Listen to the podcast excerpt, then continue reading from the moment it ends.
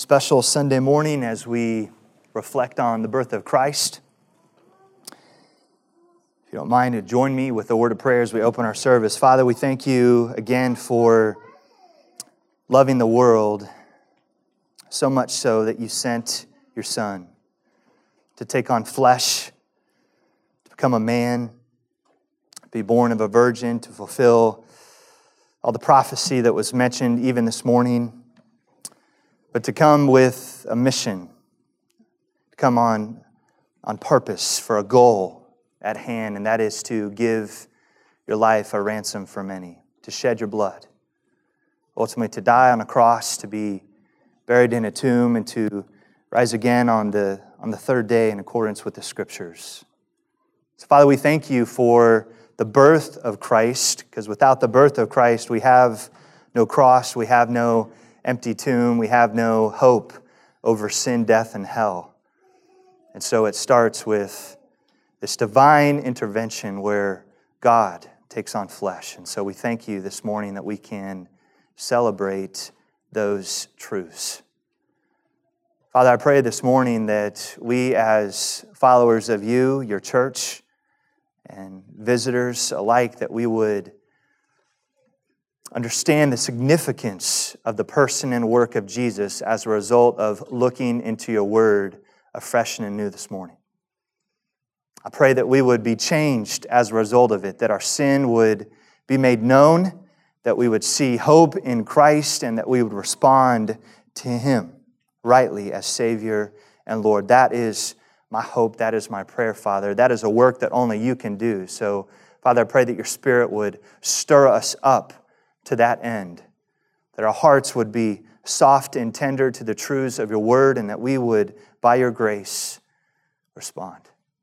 We thank you in Jesus' name. Amen. Amen. Christmas time in the year 2018. Uh, there's a lot of opinions about what Christmas means in this world that we live in, is there not? For many in our day, it's just another holiday. For those in the business world or in the workplace, it's uh, certainly marked on the calendar as an opportunity for some extra time off from work, right? Most employers will recognize the importance of Christmas and give us some time off to spend with our friends and family. It's an opportunity to fulfill some of those family traditions that I'm sure we could all go around the room and talk about hey, what does your family do? What are some traditions that you hold dear? When do you do them? For others, it's Christmas Eve. For others, it's the day of Christmas. And um, I'm sure you hold those dear, right? We all have maybe childhood memories of doing very specific things as family traditions. And maybe some of those traditions for others revolve around Santa, our favorite TV pastimes, our beloved family Christmas tree with all those homemade ornaments, right? That somehow have made it all these years, right? Um, those, are, those are fun things to do, is it, are they not, right? We all look forward to those things about Christmas. Um, for me, it's an opportunity to put on a few extra pounds so that my imminent New Year's resolution is a little bit more meaningful in just a few weeks, right? I'm sure all of us might struggle with putting on a few extra pounds as we look forward to those family dinners, those Christmas treats, those perfectly iced sugar cookies, right? How many of you have the perfect icing for sugar cookies? You got it down? Maddie's got it down. Emma, some other kids. Yeah, that's, that's always fun to do those, those sugar cookies, right? But it's also an opportunity for us as we think of year end. It's an opportunity to reflect on those maybe in need, to recognize our fellow man, to do maybe some acts of kindness wrapping up our year end giving to our favorite philanthropic cause. All of these things encompass what some say is what Christmas means. On top of that, Christmas time in 2018 is marked by, unfortunately, a divided nation over politics, policies, and a president who, if you haven't read the headlines recently, is pretty frustrated about the lack of progress on his presidential agenda. For many, Christmas time isn't met with hope, glad tidings, or celebration as we all think that it should be. For others, it's a time that's marked by turmoil, loss, heartache, and uncertainty.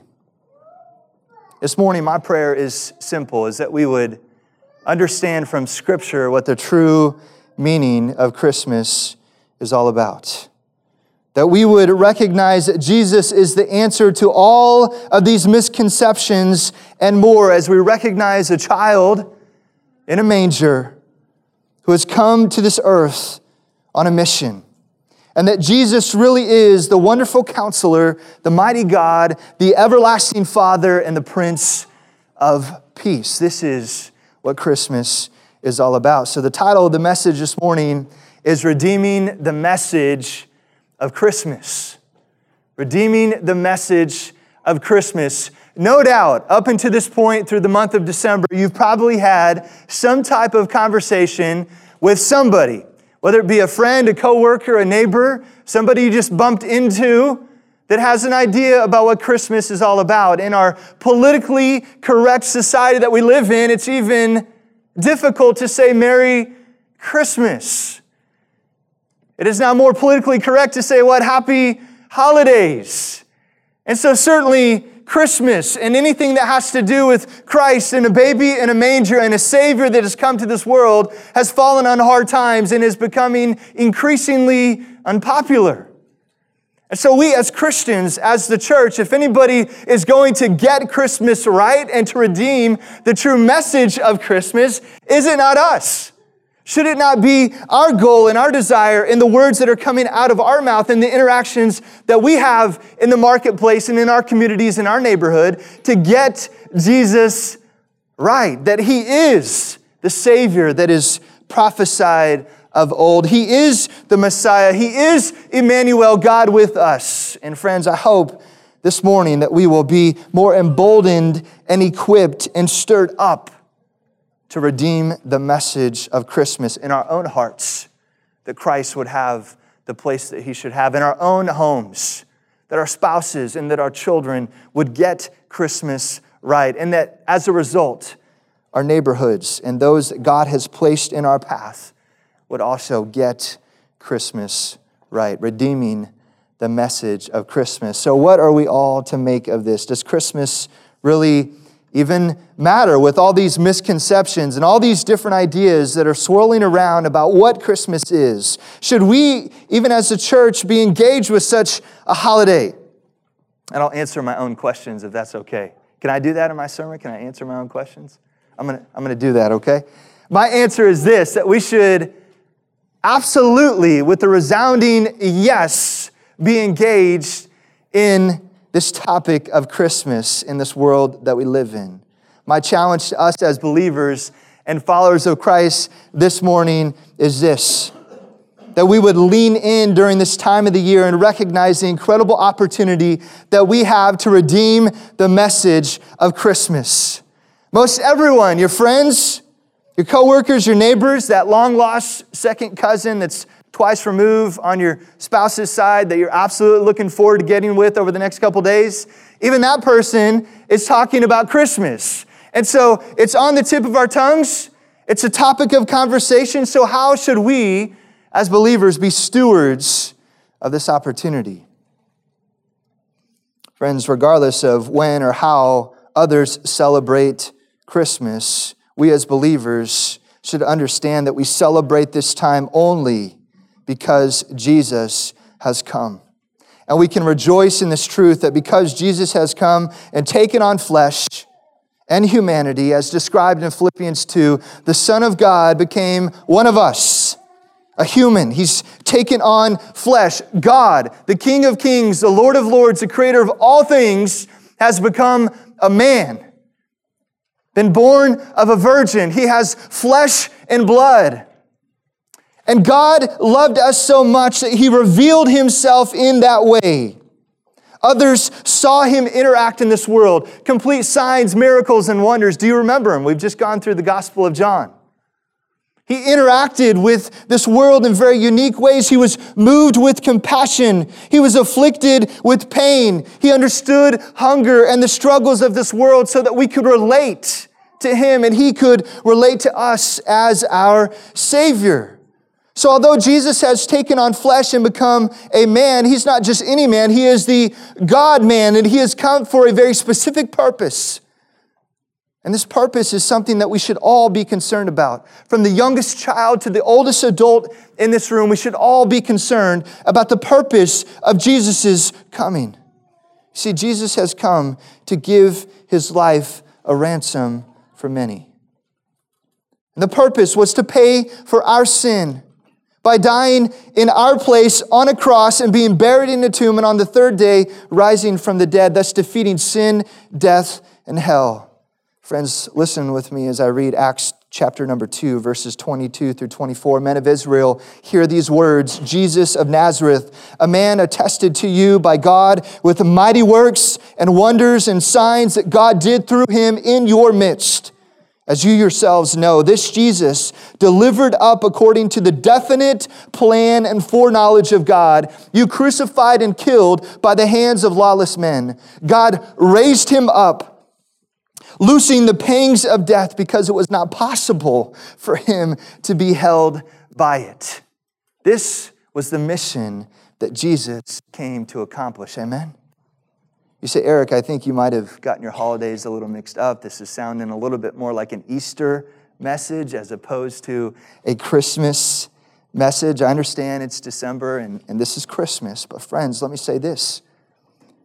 When we look to redeem the message of Christmas and we consider all the signs, and miracles, and wonders, the life, the person and work of Jesus, as we consider why he came as recorded in Scripture, we have to understand that there was a definite plan and a foreknowledge of God to this Jesus coming to this earth, and it should make it that much more special in our own lives, in our families. As individuals, as a church, we should understand that this is an incredible work that God has done in sending Jesus to take on flesh and become a man to be born during this time of year.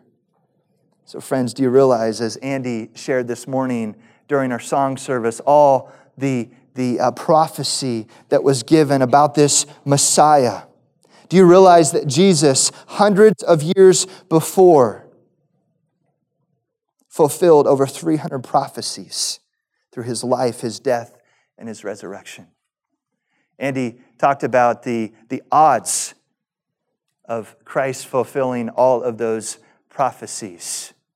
For a man to fulfill one in 10 of those prophecies is one in a million.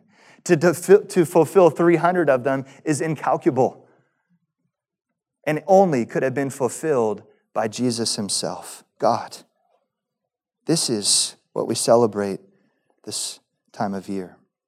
From the smallest to the greatest of details, Jesus has fulfilled all of the prophecies concerning his coming, his life, his death, and his resurrection. Micah 5 2, as Andy read before, says this But you, O Bethlehem of Ephrathah, who are too little to be among the clans of Judah. From you shall come forth from me one who is to be ruler in Israel, whose coming forth is from of old, from ancient of days. This is fulfilled in Matthew 2 1 through 2. Now, after Jesus was born in Bethlehem of Judea, in the days of Herod the king, Behold, wise men from the east came to Jerusalem, excuse me, saying, Where is he who has been born the king of the Jews? For we saw his star when it rose and have come to worship him. Friends, we could spend all day just tracing out the fulfilled prophecy from the Old Testament to the New Testament, what was told of Jesus and what was fulfilled in Jesus' coming. But, friends, we would be here a while, and I won't do that to you. So, we're going to narrow the scope of our message this morning and remember this that although there are misconceptions about what Jesus is and who he is and what this time of year is all about, we as believers need to be fully convinced in our mind that it is all about Jesus. Friends, I want to ask a profound question this morning in light of our desire to redeem the message of Christmas. Question is this Have we really come to grips this morning that because of the love of the Father for his people, there was never, right? Get this, there was never not a plan for Jesus to be born of a virgin in a, in a manger. There was never a plan B or another way. There was always only Jesus. And there always will be only Jesus. This is the beauty of Emmanuel, God with us, that before the foundations of the world, that there was a what? A definite plan, as Acts 2 tells us. And that plan was Jesus to redeem a people for his own glory. The gospel, the good news that we have in front of us this morning. You see, the message of Christmas is the message of Easter. Do you understand that the message of Christmas is the message of Easter? A birth led to a sinless life and a ministry on earth which led to what? The cross, God's definite plan. So, what now? How do we, as Liberty Hills Bible Church, how do we redeem the message of Christmas? Answer is simple. We love our neighbor. We love our neighbor. Matthew 22, 36 through 40, as the Pharisees are trying to catch Jesus and test his understanding of Scripture. The Pharisees say, Teacher, which is the greatest commandment in the law? And he said to him, you shall love the Lord your God with all your heart, with all your soul, and with all your mind. This is the great, excuse me, and first commandment, and the second is like it. You shall love your neighbor as yourself. And on these two commandments depend all the law and the prophets. So, how do we love our neighbor? If Christ said that is the second greatest commandment for us to be concerned about, how do we truly love our neighbor at this Christmas time? in 2018 by redeeming the message of Christmas. And we do that by looking to the testimony of the shepherds in this great Christmas story of Luke chapter number two. Don't, don't worry, my intro is the longest part of, of my message. I see you looking at your watches this morning. That's okay. Understand? But Luke chapter number 22, redeeming the message of Christmas. We're going to look to this familiar Christmas story I'm sure we all have family traditions of maybe gathering around this text on Christmas morning and maybe reading it prior to opening gifts or, or sharing gifts with others. I know our family does that, and it's always a special time. But we look to this Christmas story, and if Linus can clarify things for Charlie Brown as he did in Luke chapter 2, I'm hopeful that we too can get something out of Luke chapter number 20 or Luke chapter number 2 about what the true meaning of Christmas is all about. And you know, it's funny. I, I, as I was preparing for this message, I actually went back and, and looked on YouTube, and isn't that amazing that that they they allowed Luke uh, two back in the day to be read? Just that's that's amazing to me, and how special that is uh, for for Linus to help Charlie Brown get what Christmas is all about, about Jesus. And so, certainly, a, a silly cartoon can help point our attention back to what it is all about Jesus Christ. So let's read our text this morning, Luke chapter number two, and we're really going to focus in on the shepherd's activity here this morning. So I'm going to read the full context here of verses 1 through 21. Follow with me as I read. In those days, a decree went out from Caesar Augustus that all the world should be registered. This was the first registration when Cyrenius was governor of Syria, and all went to be registered, each to his own town. And Joseph also went up from Galilee from the town of Nazareth to Judea, to the city of David, which is called Bethlehem, because he was of the house and lineage of David, to be registered with Mary, his betrothed, who was with child. And while they were there, the time came for her to give birth. And she gave birth to her firstborn son and wrapped him in swaddling cloths and laid him in a manger because there was no place for them in the inn. And in the same region, there were shepherds out in the field keeping watch over their flock by night, and an angel of the Lord appeared to them. And the glory of the Lord shone round, around them, and they were filled with fear. The angel said to them, Fear not, for behold, I bring you good news of great joy that will be for all people. For unto you is born this day in the city of David a Savior who is Christ the Lord. And this will be a sign for you. And you will find a baby wrapped in swaddling cloths and lying in a manger. And suddenly there was with the angel a multitude of heavenly hosts praising God and saying, Glory to God in the highest, and on earth peace among those with whom he is pleased. When the angels went away from them into heaven, the shepherds said to one another, Let us go over to Bethlehem and see this thing that has happened, which the Lord has made known to us. And they went with haste and found Mary and Joseph and the baby lying in a manger. And when they saw it, they made known the saying that had been told to them according uh, concerning, excuse me, this child. Verse 18, and all who heard it wondered at the shep- at, wondered at what the shepherds told them. But Mary treasured up all these things, pondering them in her heart. And the shepherds returned, glorifying and praising God for all that they had heard and seen as it had been told them. And at the end of eight days, when he was circumcised, he was called Jesus, the name given by the angel before he was conceived in the womb. Although the behavior of the shepherds here and the actions of the shepherds certainly aren't prescriptive for us today, right? We know this was one place and one time for a specific purpose. They're certainly at least descriptive for us and relevant for us to consider their actions and their responses surrounding how they looked and received Jesus Christ as Savior and Lord. First point we're going to look at this morning is the urgency of the shepherd's obedience in verse number 16. Look with me at verse number 16. And they went with what?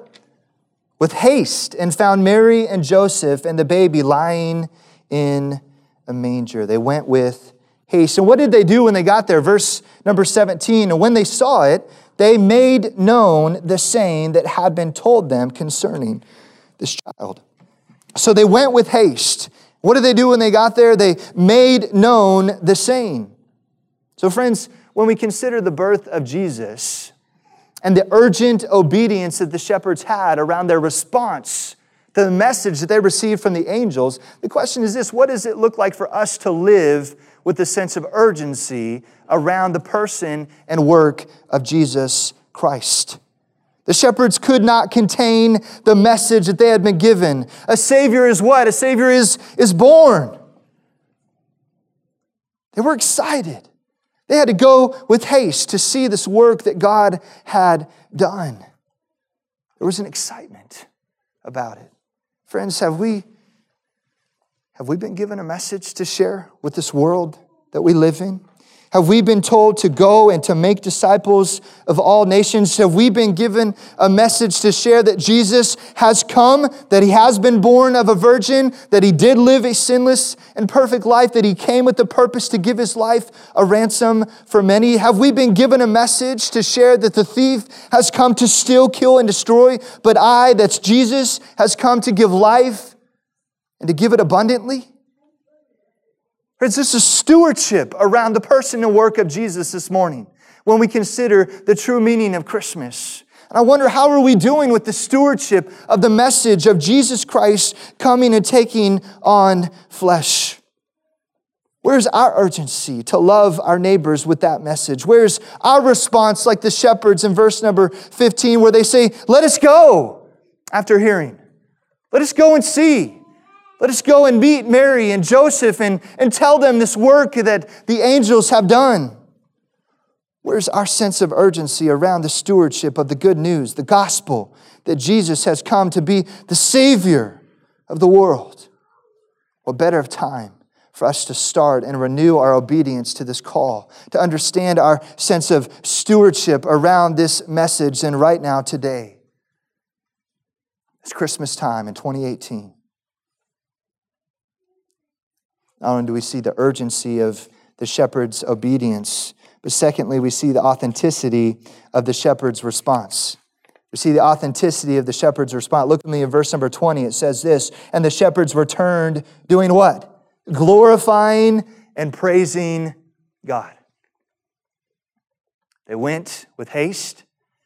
They made known to Mary and Joseph this angel and this heavenly host that had been revealed to them. And when they returned, what did they do? What was their response to all that had just been unfolded before them?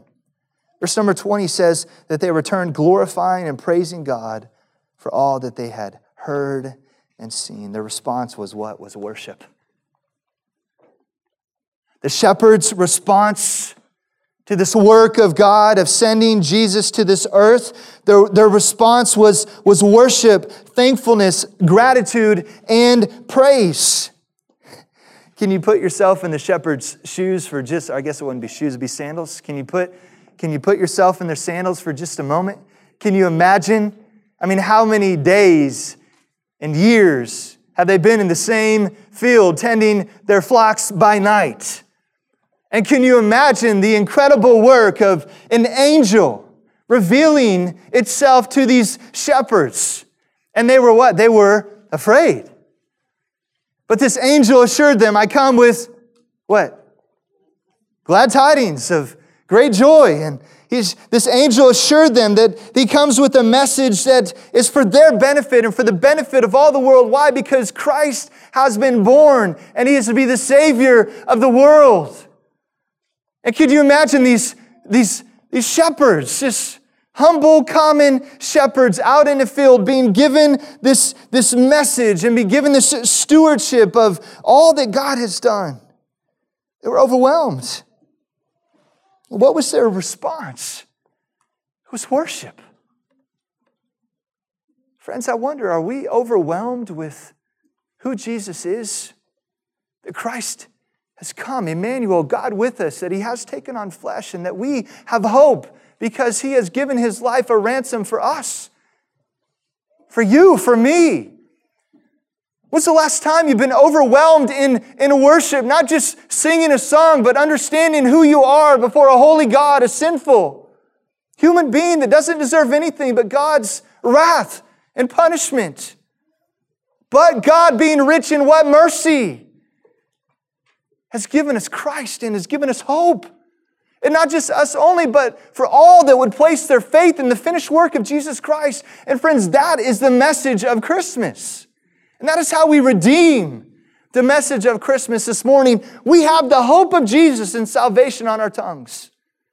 We're looking for opportunities that God has placed in our path to share a cup of cold water in His name, to be a blessing, to help, and to encourage and to instill hope. And in, and in doing so, what? Showing Christ and being the hands and feet of Christ this morning. So, friends, this message from the angel, it was good news and it was full of great joy. Why? Because just as the shepherds were gazing on this small little baby that was lying in a manger, they, they would remember that the angel described the purpose and the role of this baby, which was what? A Savior. The response to this reality was worship, it was joy, it was praise. Friends, did those adjectives that I just described, did they describe your walk with the Lord? One of worship, one of joy, and one of praise because you've been saved, you've been redeemed? Or do we walk around encumbered by the cares of this world, downtrodden, because of circumstances and trouble and difficulty. Friends, the call of Christmas is to remember that God has taken on flesh, and there is hope because of that. And so let us be renewed in our joy. Let us be renewed in our worship. Let us be renewed in our praise because God has done this great work. Does it bring context to this life? Certainly. Does it give us a little glimmer of hope in our, di- in our darkness? Absolutely. Does it give us joy in our sorrow? It certainly can, if we believe these things to be true and relevant for our world today.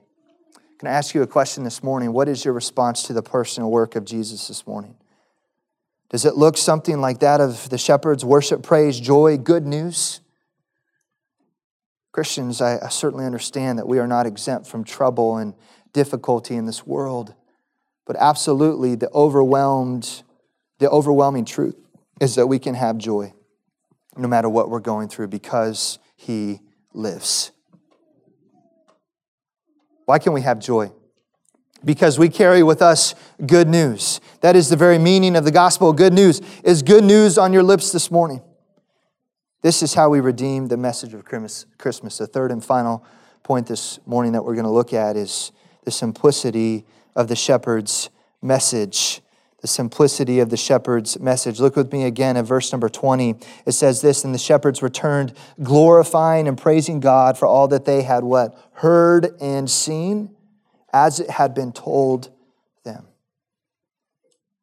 Simplicity of the shepherd's message was that they simply shared, believed, and acted upon that which they had heard and seen and what had been told to them from the angel in the heavenly host.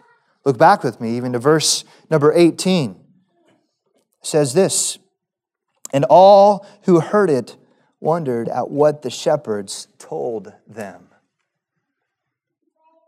Shepherds had a message to share, and it sounds like they were pretty vocal in what they had experienced.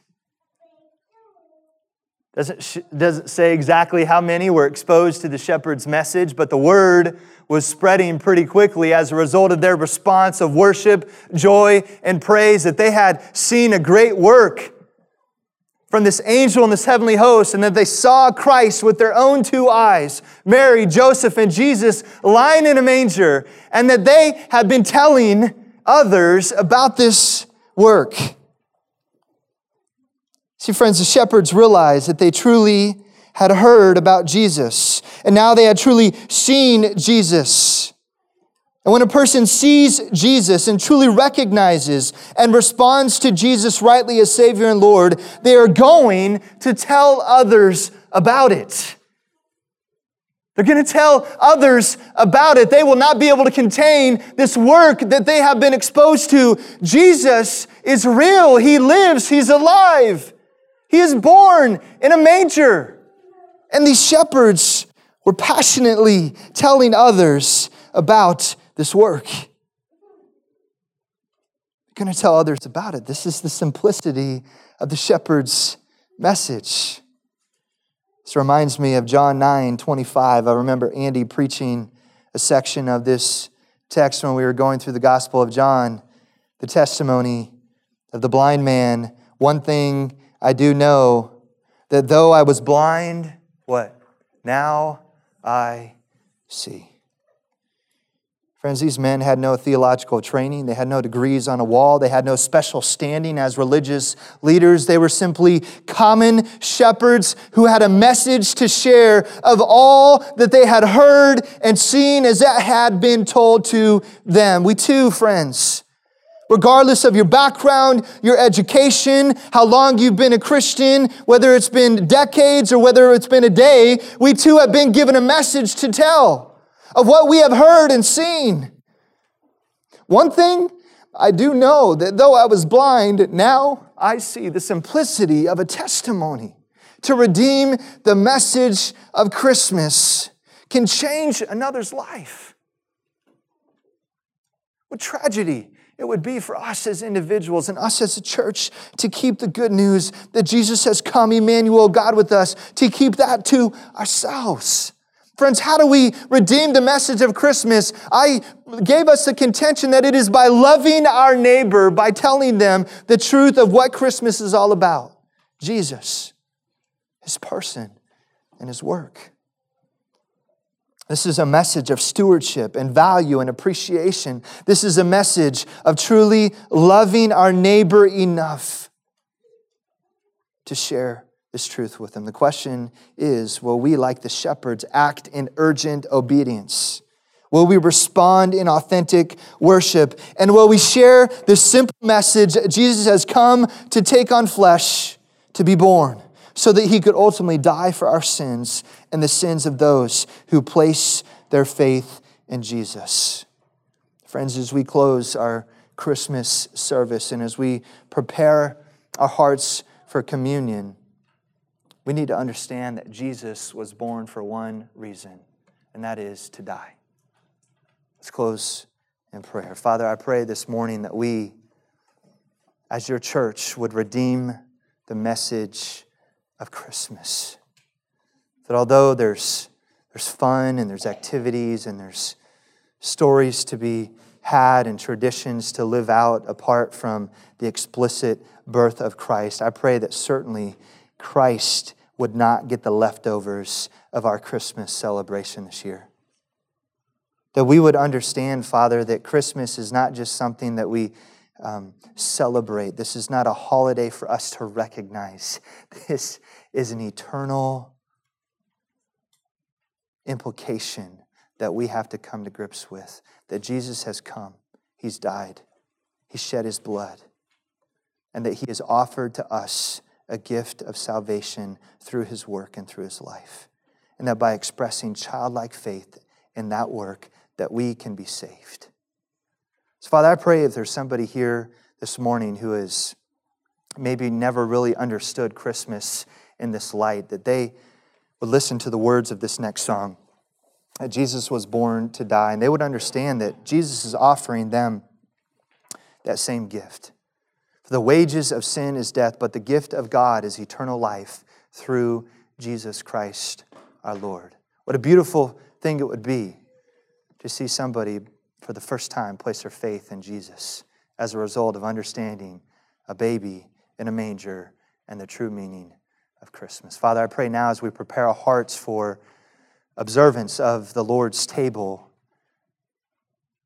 that we would look into our heart, consider our ways, and understand how we have been handling this stewardship of the gospel, the good news.